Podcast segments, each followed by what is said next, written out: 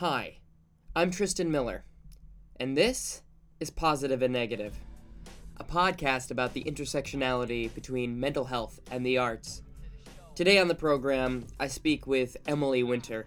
Emily Winter is a comedian, writer, producer, and performer. Here she is talking about her experience with medication. And so I finally saw somebody. And I was like, what is going on? And this guy didn't give a fuck, but he did prescribe me Lexapro, which I've been on and off ever since and I love. And it just, I'm so lucky that like the first drug I tried is the one that Yeah. worked for me. So I was off of it before, but since last summer, I've been on a dosage that I have created for myself, which is a very tiny dosage, um, like smaller than any doctor's ever prescribed me, but I find that it keeps me it's enough. Yeah. This podcast is possible in part by Patreon. You can go to patreon.com slash Tristan J. Miller to support us and other programs like us there. I would like to thank Billy Conahan for use of the track To Be or Not for our intro and outro music. You can find him on Bandcamp and iTunes and Spotify. It's Mental Health Awareness Month, and because of that, I'm doing a charity show on May 25th, 2019. So if you're listening to this episode past that date, I'm sorry, you missed a fantastic show. Everyone was very funny.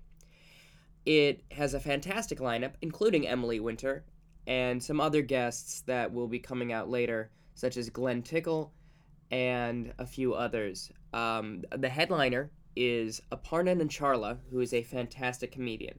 I highly recommend, if you're able to, come by Artifix New York in Woodside, Queens uh, at 8 p.m. on the 25th of May and support NAMI and the Fountain House, which is a resource here in New York City for people with mental health issues.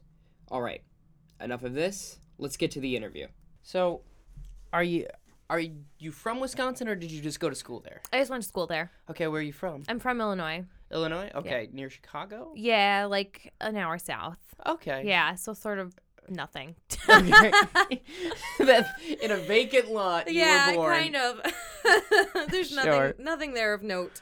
Okay, sure. Um, and Except for I did recently what it was like 2 days ago that I Mm-hmm. met a girl um cuz like no one from the south part of Illinois like leaves ever. It's just like all the people that you meet from the Chicago area are from the north and west where it's like a little nicer. And um so we were like this girl was 26 and we like she grew up in my town and we didn't overlap in school but um, Wow. we were like hugging each other cuz we were like we got out I feel the exact same way every Where are you from? Um, Rochester, Minnesota. okay yeah yeah so, yeah yeah So I absolutely understand. Every time you meet a Midwesterner, you're like, please, Ah, let yes. us all glom together. yeah Yeah. Um.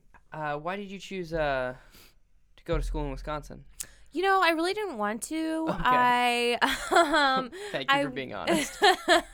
I wanted to go to UNC and I wanted to they had like a really good journalism program and that's Mm-hmm. what I majored in and I applied early admission and I didn't get in and when I didn't get Mm-hmm. in I was like I guess I should just kill myself. Like I was just like I don't know what else I should do. That was my only plan. docket. Yeah, and then I was like, okay, I guess I'll just like I need to go far away from my parents and far away from like my high school and I just like hated all of it and I just wanted to like go far away. Um so then I was like I was like I'll just go to the best school that I get into, which was Emory University in Atlanta. It was like the highest ranked school. Mhm. And I was like, that's far enough away. And I went there and I just like super didn't fit in. I like went for, I mean, I just went for a weekend to like do a prospe weekend or Yeah. whatever. And uh, all the girls were wearing dresses to class and they were all very girly. And um, they had, uh, this is like before Paris Hilton and they were carrying around little like pet ferrets and stuff. Oh, and I was like, oh my God. I was like, I can't, I can't. And I just like, but you know, my mom came down with me and she was like blown away by how beautiful it was. And at the end of the weekend, she came to pick me up and she was like, "Your life is gonna be so wonderful in Atlanta." And I was like, "I hate this place. Get me the fuck out of here." Can I swear? Is that okay? Um. So then, just like I don't know, through process of elimination, I ended up like w- then I went to visit Wisconsin and I was like, I don't want to go here. and then I wa- like the second like my foot hit the pavement, I was like, I'm home. Yeah. Like it was just like, oh, you like you like beer and you like flannel and you like and then there was like boys checking me out on the tour which is always helpful i'm like wait a second so you're gonna tell me i can just drink and get laid like that is what i want uh, and it ended up being like my favorite place in the whole world and yeah Wonderful. i'm That's obsessed wonderful. with it anyway Yeah. long story for uh, where'd you go did you go to minnesota Uh, no, I, I went out here. I went to a two year program Oh, uh, cool. for acting. cool Um, but yeah. Um, and you went for journalism. mm-hmm. At one point, did you like, and you do a fair amount of writing, Yeah, obviously. yeah. People are you're blowing up with having read for the Times and stuff like that. Um, but what made you go from writing to writing Comedy? jokes? Yeah. Yeah, well, it was like a bunch of things. One, I think the uh, well, one is that um, when I was a before my senior year of college, I went to London and I Mhm. um, interned at Associated Press in London. And Okay. that summer there were train bombings. Um, Oh. and it was like a terrorist attack and it was horrible and i was there and i lived through it and i not, I covered it. I my friend helped me sneak out of my dorm to Mhm. go so I could because we weren't allowed to leave, um, so I could go cover it for Associated Press and they were understaffed and so I worked overnights there and Mhm. they didn't have a choice but to treat me like a real reporter, um, and I just that was really I just was bummed by the whole experience. I'm like, I'm here covering this major news event, Mhm. and I just don't want to be here. It, I don't know. I just felt like the people that I admired in news were um, people like Amy Goodman and Democracy Now, and she always looked Mhm. so tired and she just seemed so sad and I was like, it just also made me realize like calling all these places to get like official stories from police and how they wouldn't give you any information and Mhm. how if you really want to do a good job, you have to live that job. Like you have to live this serious life. And I was like, Mhm. I don't know if I want to do this. And then after I graduated college, I was a reporter in Wisconsin for a Mhm. newspaper there, and it was like small time Mhm. suburban news, so like the opposite. And I was like, well, I don't like this either. I don't care what color the swing set is at the new park, you know? Like, and I was just like, okay, I guess I don't like being a reporter. And Mhm. then there, I had some time where I was sort of an, in an in between job where I was running a blog for teenagers at Spark Notes. Um, Mhm. and I felt like it was a really good combo of a little bit of reporting for teens, but also a lot of writing funny stuff for teens, and that really helped me and was a good a transitionary thing. But I remember during that time in my early twenties being like, I this is so self-involved. I uh I don't want to be the person writing about other people. I want other people to write about me. And I was like, how do you get there? Yeah. And it's kind of funny, like I don't, I don't know. I think you just get older and Yeah. then people will write about you or whatever. But yeah, at the time I was like, what can I do? And I just I was so drawn to comedy, but I just felt so nervous about leaving my quote unquote stable major, you know, for something different. Yeah, that makes sense. Um, were you a fan of comedy growing up? No, I hated it. Yeah? I, yeah, I really, I think that's why it took me so long to get involved, like in comedy. And I, I started writing comedy when I was like, like 20 or Mhm. something, but I didn't perform until like my mid 20s because I just, I didn't really align myself with comedy because I feel like when I was growing up, it was like a lot of Adam Sandler movies, Sure. and the only woman around that was like young-ish was Sarah Silverman Mhm. and I really didn't connect with her. I didn't Mhm. like um not I I mean I thought her last special was brilliant, but Mhm. um her whole like guys girl pothead vibe, like sexy pothead is not me at all. Sure. I'm like uh it's just not me. I just Yeah. couldn't connect to it and I just never felt that there was comedy for me and I just like I don't know, I guess I- remember seeing American Pie in theaters when I was like young. I was like Mhm. probably a little too young to be seeing it, but thinking like, wow, this is the funniest movie in the whole world, but like the guys were funny and the girls were hot. Yeah. And I was like, okay, so that's my option. Like I, I that's the I don't I don't have a place here. Yeah. So are you now? Would you say writing comedy for you now? Like, is that? Because okay, let me let me rephrase. Uh, Gary Gulman's been doing these tips on Twitter, and one of them Yes, was, and they're they're so so, good. good. Please, I've been bookmarking all all of them. Oh my god. Um, but one of them is write for what you would want to see, and is Yeah. that like how? Is that what you do for your process, or do you do something a little different? Um Yeah, I think it is. It's Mhm. hard because there's the things that I work on where that I don't get paid to do, which are Mhm. like writing scripts. And I've had a writing partner since I moved to New York. We met That's interning for the Colbert Report, so we've been working together for a really long time. Mhm. Um, and we write stuff that we like, and it's it's a guy. So I think, but our last project was um about three women who there it's based on a real story who um these women in Holland who murdered Nazis during um World War II and Mhm. uh so like we just wanted to write like a fun script about them.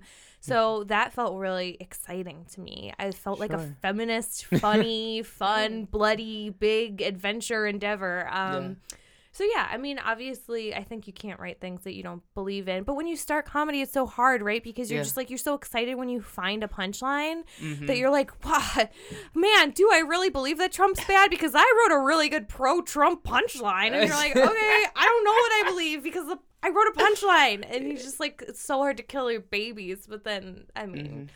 Yeah. you know, you'll look back and be embarrassed. Yeah. Is there anything that um, you learned from journalism that you bring to stand up? No one's ever asked me that before, and yes, absolutely. It's Oh. it's all about Yeah. economy of words, and Yeah. like when being a news reporter, and like I was so lucky to have people older than me in college, and at my internships Mm-hmm. and everything, like really helped me become a really really tight writer. So Yeah. like. I, I know how to cut, cut, cut, cut, cut words, and it's like so funny. I was just judging packets um, for a network, and I Mm-hmm. was reading all these monologue jokes that were like, a new study put out by the American Association of Studies shows that, and I was like, no, just a new study. Yep. You just said the same thing twice. Like, why? you know? Mm-hmm. Um, so it, I think that is just like, I have so much confidence in my economy of language Yeah. that then I can kind of like move on to the creative part. Mm. And that's where, you know, sometimes you're confident. Sometimes you're like, oh my God, I can, I haven't thought of a joke in eight weeks.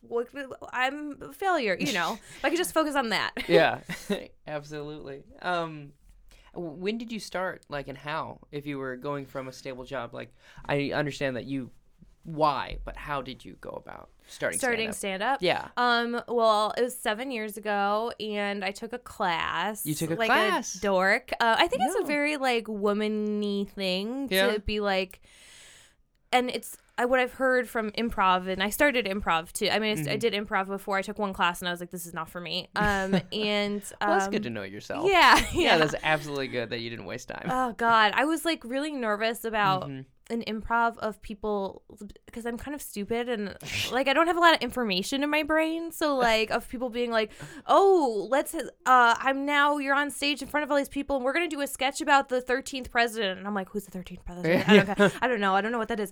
Yeah. Um but now I look back and I'm like, I just I don't I don't know. It's just just- not I'm not like that. I don't know. I have a dark soul. Um but yeah. I took a class Yeah. and um I I think a lot of people feel this way. I needed like permission to Yeah. get on stage and so I felt like a class would be good. Mhm. So I did that class and then I finished and we had our like bringer show, you know, and um oh yeah. it was at Broadway Comedy Club, like just Oh, the yeah. most stereotypical, like trashy ass. But anyway, so we like we had our there was a woman in my class who's like in her like 60s or 70s and she Yeah. had a million friends from uh, having a life in the east village and so we filled that our class filled that room there was at Mhm. least like 250 people there and i just i had a blast for my little five minutes i was nervous as hell but afterward i just had never felt that good without the aid of drugs or alcohol before Yeah, in my sure. life and i was like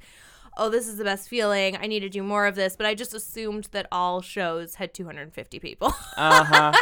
I hear you. I absolutely do.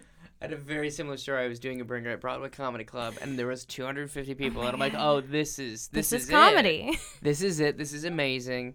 And then the next week, two people showed up to a bar show I was at. I'm like, yeah "And this, this is also is comedy." so, you know, that's great. I'm glad that it uh, it, it struck you that strongly. Um, Did you feel that way after your first time? I gotta be honest, no, because I started doing like open mics like you do, Yeah. and Oh, which is just demoralizing off the bat. yeah, exactly, and like no one was and I was doing bits that were not like I wasn't doing jokes. I was doing like characters, and I was Mhm. doing like absurd premises rather than like okay, here's a setup punchline. And people are like, that was very interesting what you were doing, very experimental. Yeah, Like, and I was it's doing hard until you have friends in the community to like even know when you see somebody doing weird shit. You're like, this is either gonna be great or a disaster. You know, you can't just like skate by. Anyway, sorry, Yeah. I interrupted you. It's okay. Um, but yeah, like I was doing like animal impressions and stuff like that, Great. and people were like, "What is this? is this meant for eight year olds? I don't understand." I was like, "In a way, yes." Um, but yeah. Um, and when did you move out here? Um, I moved here. Gosh, ten years ago. so it was yeah. before you started doing stand up. Yeah, yeah, it was before I started doing stand up and um yeah, I just I I moved out here to intern for the Colbert Report after Mhm. I quit my job. So I was out of college. I worked for the summer at a newspaper in Wisconsin and then I quit and I um took a writing class, like a comedy writing class in Chicago where I'm Mhm. from and lived with my parents Mhm. ugh, and worked at the mall. oh my god. Uh and then I worked at the Mall of America. It's okay. Oh you're in God. good. You're you're in Oh. a safe I, space you, here. I feel for you, man. it's okay. Ugh, that place is a zoo. Um, yeah. yeah. And then I got the internship and moved out here, Mhm. and um, that is sort of what.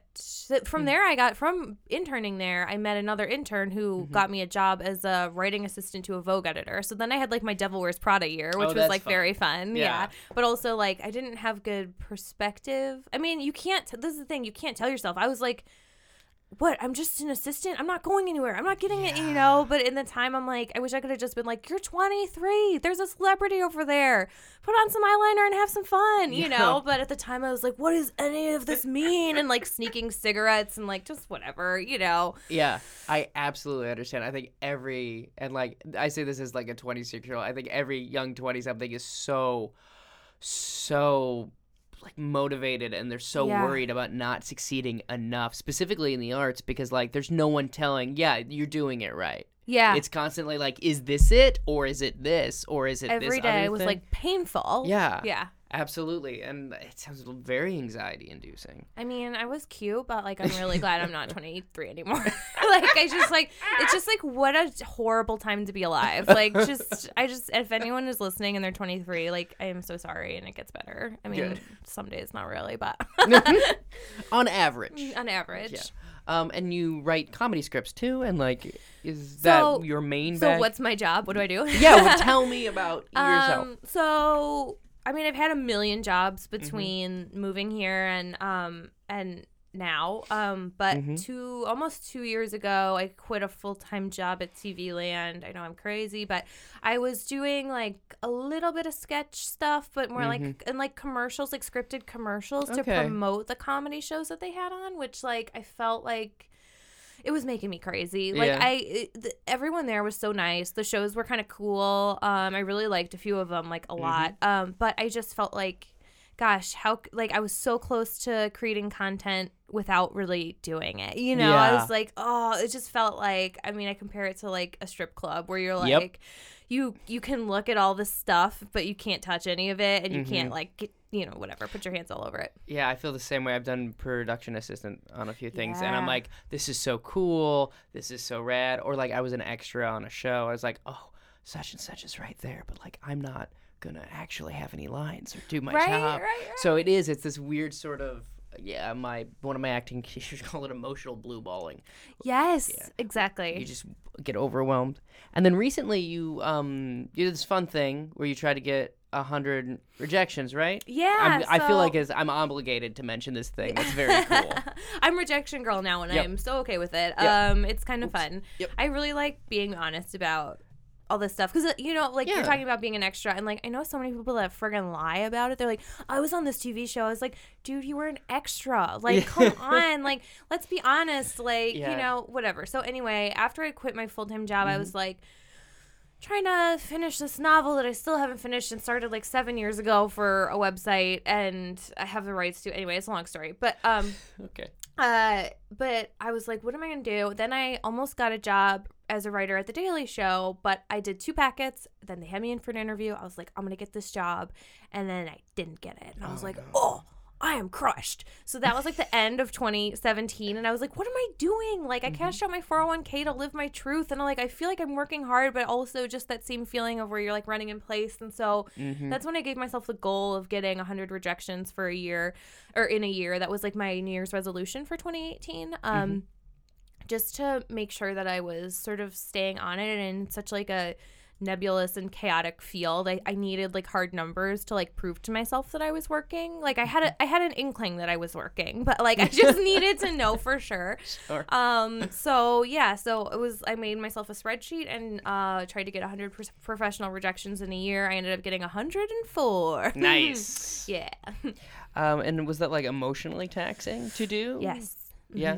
Can you? Uh can I say more? yeah, please, please. Um Can you speak on that more? Well, one thing is that I think like we don't even realize how emotionally taxing it is to just be in this business in any part of it and get rejected all the time. And there was something a little bit relieving to like look at this list and say like, "Hey, you just were crying and you couldn't figure out why. Maybe it's cuz you have 40 rejections already." Like Uh-huh. and it's like, "Hey, you're not crazy. Your Yeah. job is to get rejected all the time." Mhm. Um so in that way it was good, but it was hard and I um I think I took on a little too much because like the good thing about trying to get a million rejections is that you sometimes get things. And so i started getting some jobs and getting some stuff and um so but then i was still trying to apply for more. And and in the summertime i just like i really hit like a depressive like funk for like six weeks. And Yeah.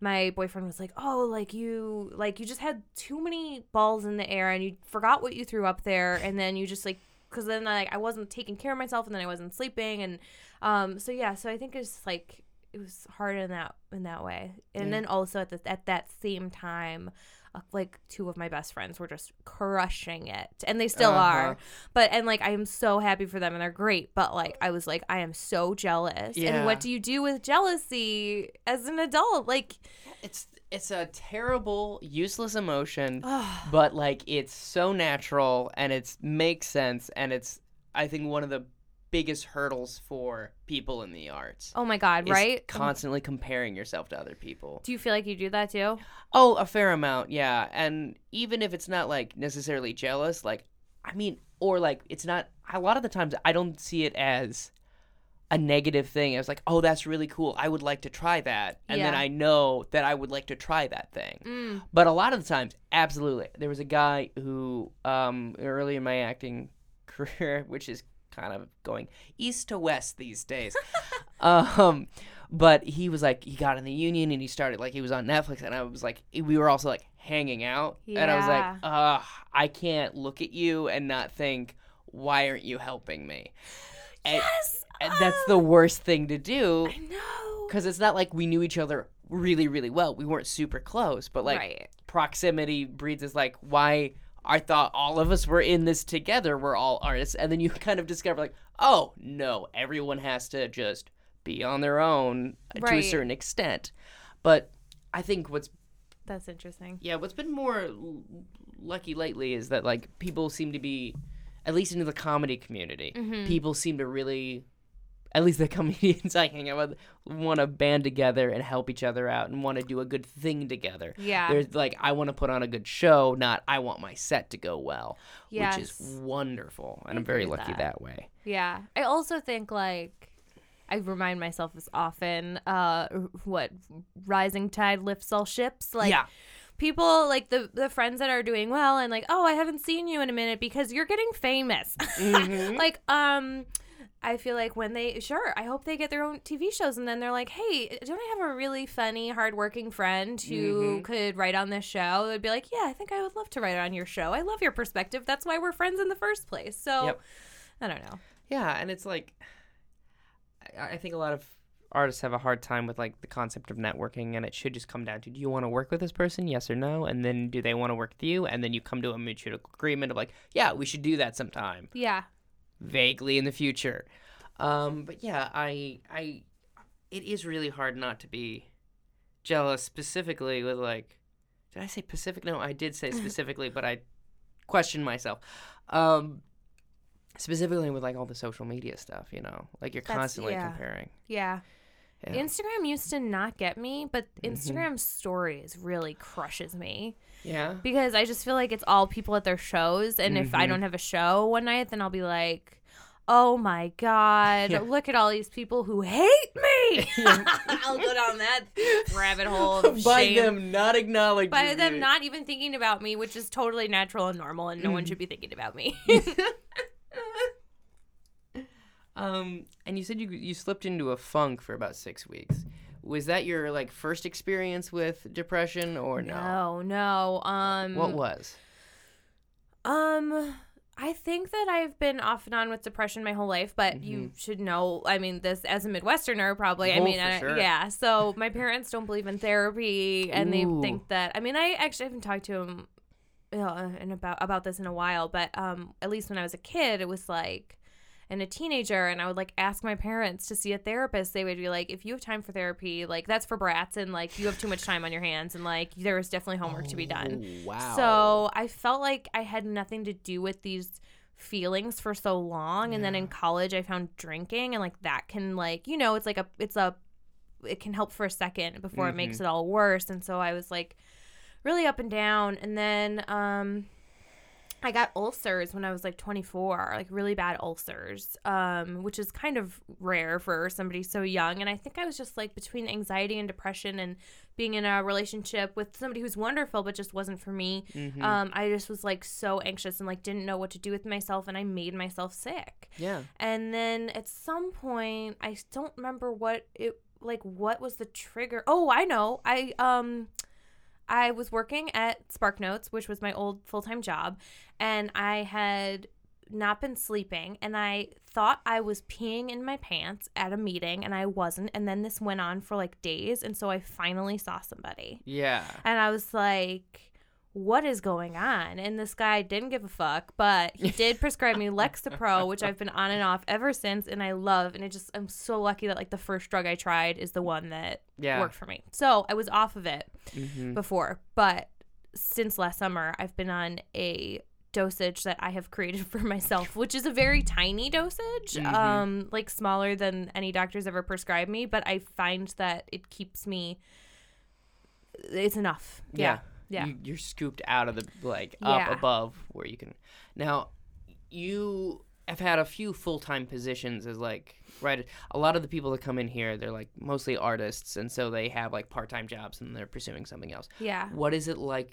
How how do you navigate a full time job when you are depressed? Because you have deadlines, you have to keep showing up five days a week. Yeah, I got really depressed. I was writing for a TV show in Miami, Mhm. and so I had to. I was in a new relationship with this guy that I am about to marry. So Congratulations, thank by the way. Um, and then I had to like move to Miami, and I was alone. And I, um, the comedy scene is really bad down there. Ooh, yeah. And um, yeah, and and then the working on the show, like writing jokes, like that was so fun. And like the host was so awesome, and the executive producer and the other writer. But like, there's only two writers. And it was a daily show for a half hour, and it wasn't the office wasn't set up for any collaboration. It was like like you were accountants. Um, Mhm. and the show kind of had a lot of problems and ended up getting canceled and um I just got really depressed while I was down there and it was really really hard because I I mem- I remember like I wasn't on Lexapro and there was one day um where my boss had to just tell me to go and I oh, I like fucking like I started sweating. I just like I everything comes like inward with me. So I like went to the bathroom and I just like couldn't stop throwing up and like that's what happens. It all just goes inside and I Yeah. get like yeah.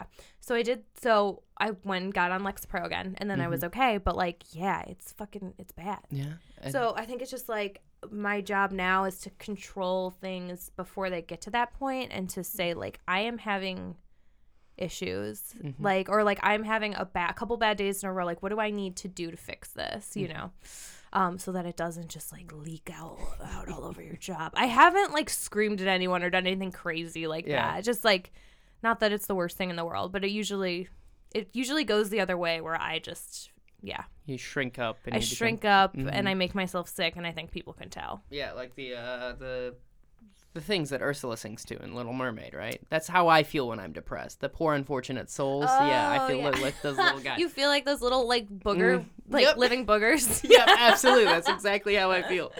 Um, and you're saying you have to manage it before it gets too bad, and like, how do you manage it? Is it just medication, or do you do other things as well? Well, this is so funny that you say that because Mm-hmm. I keep, ugh, I have such a bad tendency to just throw myself into the next thing that needs to get Mhm. done on my to do list rather than do the hard work of, um, like, I need to find a therapist. Yeah. Uh, my fiance put on a app on my phone that's called the Calm app. So I've been Mhm. trying to use that to meditate. Um, and I've done it twice. Yeah. in the last couple of weeks since I put it on my phone. So like I'm bad, but also um in addition to the medication, very helpful for me is running uh, with my dog in the morning. Okay. Um, and it's not, I, I'm not one of those people that says like exercise can fix everything. Cause Mm. like those people can suck it. They don't have real depression. like it's just one piece. And Yeah. it's like, it's so complex. And I recently had this horrible thing happen where this woman was impersonating me online and it actually like made me start to unravel like mentally. And I just like realized how delicate we all are. And like Uh-huh. it takes so much work to just get to this very delicate place of I'm okay. Yeah. And it's just like somebody can just fucking ruin it. Like Yeah. just- yeah. We're constantly I I constantly marvel at the miracle that I can even stand up right. Like Wait, what is this podcast called? Like the saddest thing or something? no no it's called positive and negative, but Okay. yes. But yeah, it should be called the saddest thing. It should be, and that's I just wanted be. to make sure that I wasn't bringing it down too much. Oh no no no no Okay. no no, um, not at all. Um, but yeah, that's that's that sounds really rough. And, But I'm not doing as much work as I should be doing right now, and I know that. And I'm Mhm. like, I have a very busy time right now. Um, but I need to, yeah, I need to be doing more. Especially like every time I get a lull in my schedule, I need to be like, all right, you need to get on like researching therapists, and like I need to make sure that I'm going to yoga. That's another one, shit like that. Yeah, absolutely. It it takes so much, but what I found the most like effective way, at least for me, is like because I'm I'm very similar to you, your temperament from what I can gather, like very forward, very focused. Mhm. Very next thing is like adding the mental health parts as part of the business plan because I Yeah. can't do my job if I'm not healthy. Right. and kind of coming to that of like oh, okay so i have to go to therapy as well as the show after therapy like it's part Mhm. of all kind of the same thing of doing work on yourself That's because so smart. th- thanks i try like it's the only thing that's kept me trying to move forward is like knowing that the only way i can is if you take you know care of yourself do you ever have a moment where you're like too depressed to do your job as like a stand up? Like have you ever had to cancel a show or a spot or anything like that? Um, I think that it, it, for me, the depression and anxiety come so hand in hand that I've been too overwhelmed. And actually, like last night, I uh, have my own show, but I Yeah. run it with three other people. So I just checked in with them, and I have like a million things to do this week, and I'm freaking out. And I was like, hey, you guys, will you care if I don't come? It's going to be Mhm. fine, right? And like, we had an extra person that needed to get on the show anyway. And they were like, it's going to be fine. So, like, I did, yeah, I did that last night. And I was like, I just need, I know what I need to do. I need to, like, if I'm going to get to sleep tonight, I'm going to have to plow through my work. And I just stayed up till like midnight, just working on little shit. Mhm. And I felt so much better today. Good. I'm glad. Thanks. Yeah. It is. I think it's important, like, because I feel like as comedians, you get really, really worked up. Or like, I have to be doing shows at least like three times a week. If you're some people or like mics or whatever arbitrary goal they've set. Yeah. But it is like it's hard to recognize that sometimes you just don't get to do the art you want to do because you get in your own way. Yeah. And also like yeah, I gotta make money. Yeah. Like, this is all like it's all the stuff that's stressing me out is all stuff that I get paid to do, or it's my fucking wedding, which Jesus Christ. I totally understand why people say don't throw a wedding now. Um yeah, and it's like I just needed to get it done. It's like, Yeah. okay, I have to be a responsible person. Yeah, I want to go do my bar show where I get paid like, you know, maybe five bucks or something, but like I can't. Yeah. So, oh well. I have to do this thing that is that will pay my rent. Yeah, absolutely. Um, and the process for when, the process for planning the wedding has it induced a lot of anxiety? Are you like, yeah, I actually, I'm like, I mean, it's a big I, I feel self conscious right now because I was crying all morning because I was fighting with my mom. Oh. Um, so yeah, it is, and it's so sucky because when this all started, I was like. I'm so excited to have this opportunity to bond with my parents because, like, I don't have that much to, like, you know, I love them and they love me, but we're so different and we don't have, like, a, you know, like, what we just like update each other on our lives. They're like, okie dokes, like, bye. So I'm like, cool, we can work on something together, and like, we're fighting. oh no. Um, so it's been like just uh I think ask me tomorrow and I'll I'll feel much more positive about it. But like Mhm. yeah, it's great, but it's also a lot. And um you think like, okay, I want to go into this and be really thoughtful about every step of it, but we ended up getting a date in July like this July. We just got engaged in December. So it's all happening really fast because they there was a dropout, so we got the date on a like a really good deal, like the Yeah. venue. So I was like, let's do it. Like you know, we're not rich. Our parents aren't rich. Like, let's take this opportunity to like. And so I was like, I can handle it. I can handle it. And now I'm like, I can handle it. um, because it's just like a lot of things. It's like, oh, you want the band to be cool, but also play stuff that mom and dad like, but also I don't even want a band. And then you want your dress to be like pretty, but also like, do you care about white dresses? It makes you think about all these things like so deeply and like how you feel about traditions and what upsets you. And for me, it's like brought up things about like feminism and language and family and like it just like opens a million cans of worms. And so I totally understand now why people take two years to plan a wedding. Although I don't think I'd want to do that either. hmm And how do you, when you're you're feeling this anxious, how do you cope? What do you do?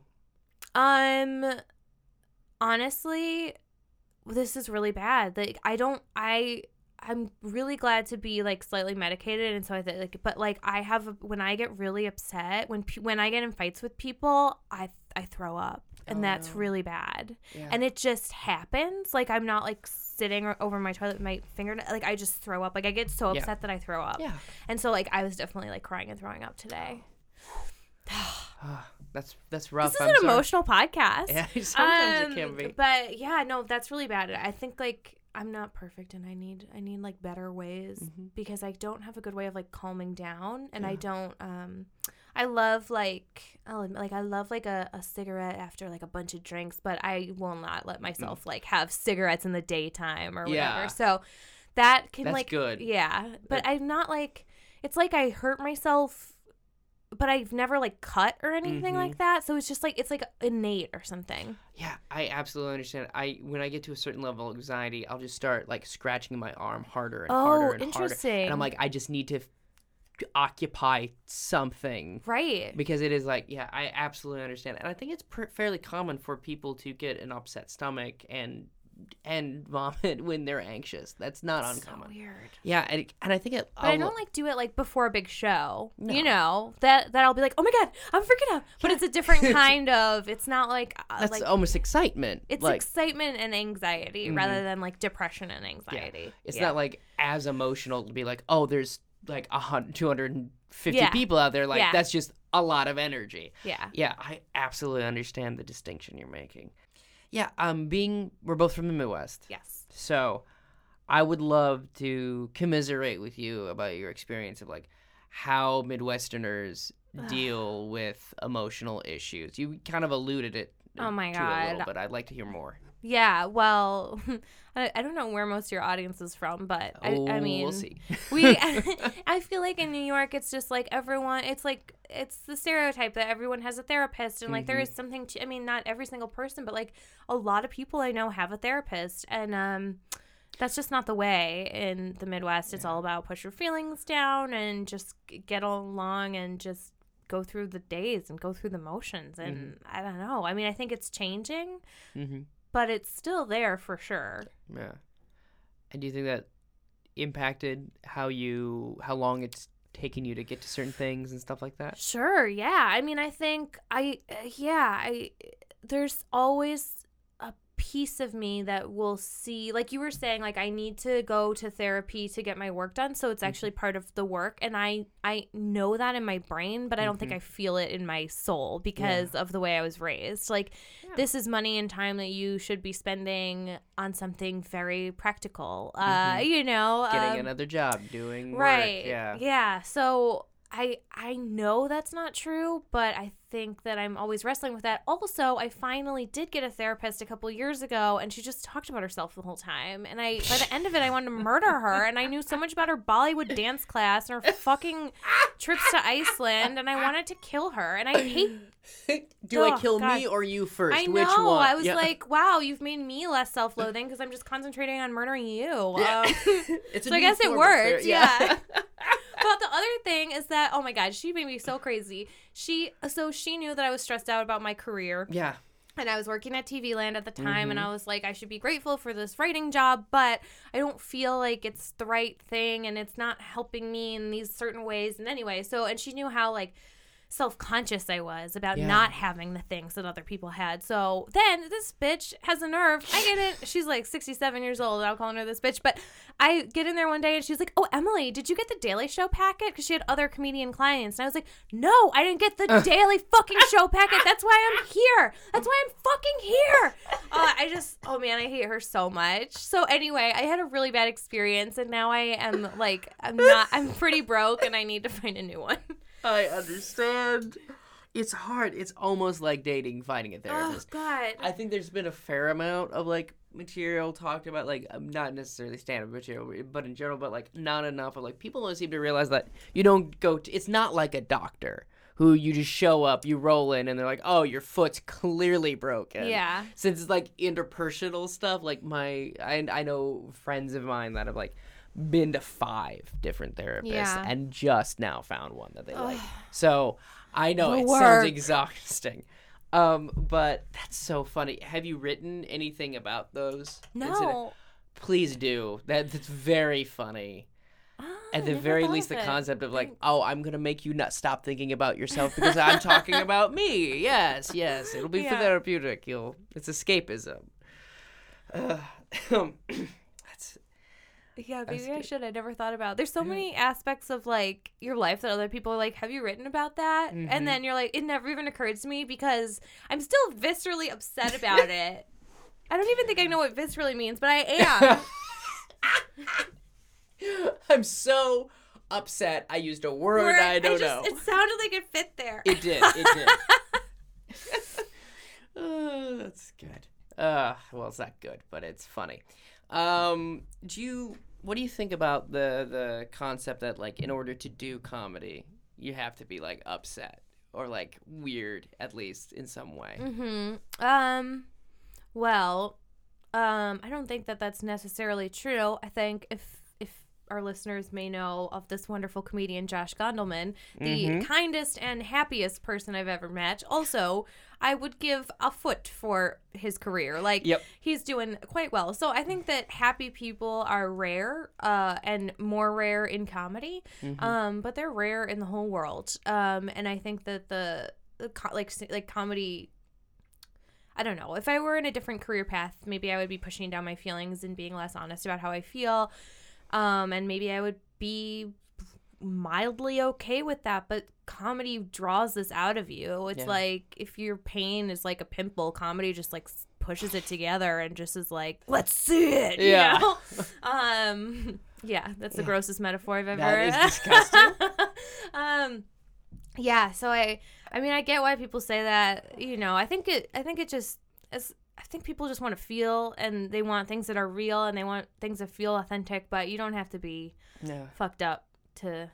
Yeah, I think if you're funny, you're funny. Yeah. you know and i i was talking to another comedian and it's like well we afford the opportunity we're afforded the opportunity to talk about it a lot of other jobs like if Exactly. like That's if what I was trying to say. yeah no okay but like if you're if your like grocery clerk just starts coming i'm like hey so i'm really bummed out Yeah. like you're like hey i'm just here to get some salsa verde do not yeah. yeah Right. absolutely um but that's good um do you does it get in the way of your writing process ever What mental health? yeah Or yeah um. It meaning the yeah the storm cloud, whatever you want to Yeah, call it. yes dog. and no. I mean, I, it's so hard to Mhm. separate it all, right? Because there's like some days that you just Mm. feel like slightly down and you power through, and some days that you feel fine and you don't get anything done, and some, you know, so like Yeah. I think it's all it's all just like part of me, and I honestly think like uh, like something that I mean,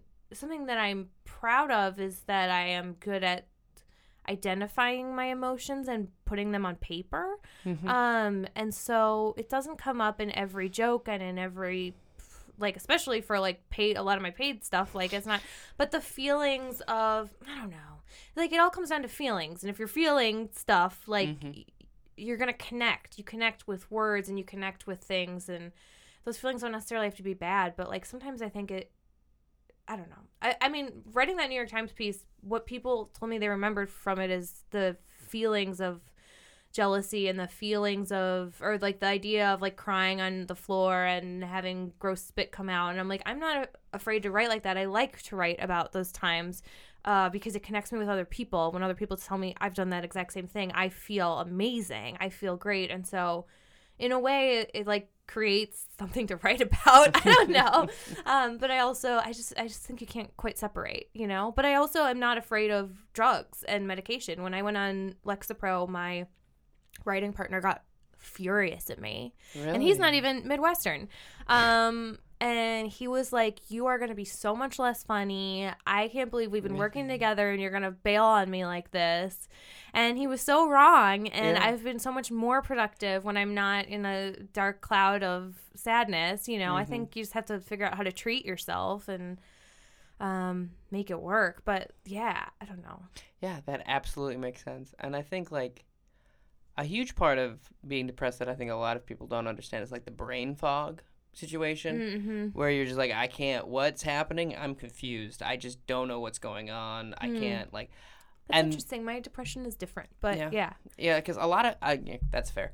And a lot of people like that doesn't make them even if you're like just slightly less energetic or whatever, like Yeah. you're going to you're going to feel more productive when you have the energy to be more productive. I get exhausted. Yes. Yeah. Yeah. Yeah. Absolutely. Um, do you feel guilty when you're not working? Like if you take a vacation? Uh no. No? I don't feel guilty about taking vacations, but it's so hard because one, I don't take vacations really. So conceptually you don't, but uh, I do go with my parents have like a little place, and so I, Yeah. I go visit them once a year. Mhm. But um, it's hard because I don't because our lives are so weird in these jobs. I don't Mhm. know what the right amount of um, play versus like I, I Mhm. work through the weekends.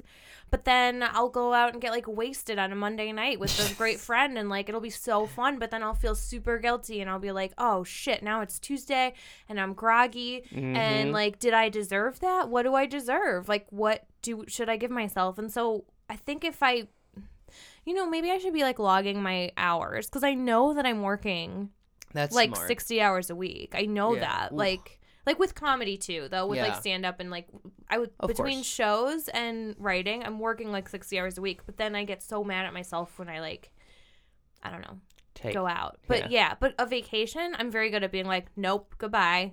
Or, you know, I mean, it's been a long time, but yeah. yeah, that's that's good. I'm glad you at least have one time where you can be like, in this parenthetical, nothing is. Do a lot of people say that they have trouble with that? I don't know if a lot of people do, but I know I do. Mm-hmm. You do? Yeah, I'm constantly, even on a day off, I'm like, hey, so I know I don't have anything due, but I know I want to get ahead.